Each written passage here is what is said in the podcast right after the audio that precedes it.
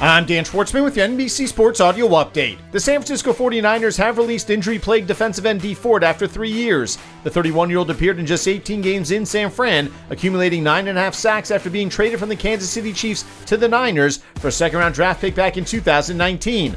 Ford's best season came in 2018 when the former first round pick out of Auburn made the Pro Bowl after registering 13 sacks. Veteran linebacker KJ Wright has signed a one day contract with the Seattle Seahawks and has retired from the league after 11 seasons, 10 with Seattle and last year with the Las Vegas Raiders. Wright retires as the Seahawks' third all time leading tackler and was an integral part of the 2013 Super Bowl winning team while also being voted to one Pro Bowl back in 2016.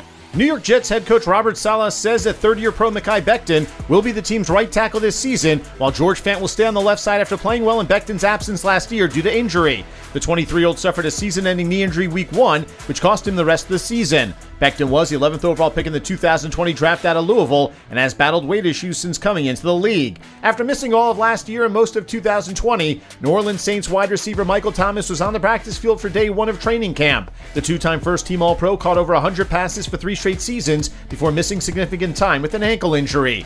Green Bay Packers All Pro left tackle David Bakhtiari had another procedure done on his knee this offseason, his third since tearing an ACL back on December 31st of 2020.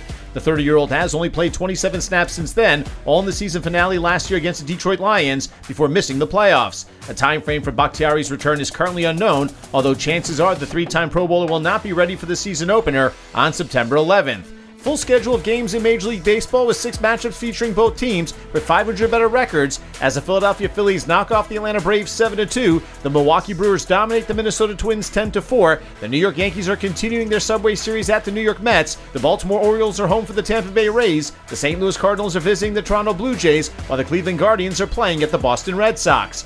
According to head Los Angeles Angels trainer Mike Frostad, outfielder Mike Trout is dealing with a rare back condition that may need managing for the rest of his career. The 10 time All Star has been on the injured list since July 18th with rib cage inflammation, but has now been diagnosed with costovertebral dysfunction at the T5 vertebrae. Trout is scheduled to see a specialist next week and could potentially be shut down for the rest of the season. With your NBC Sports Audio Update, I'm Dan Schwartzman.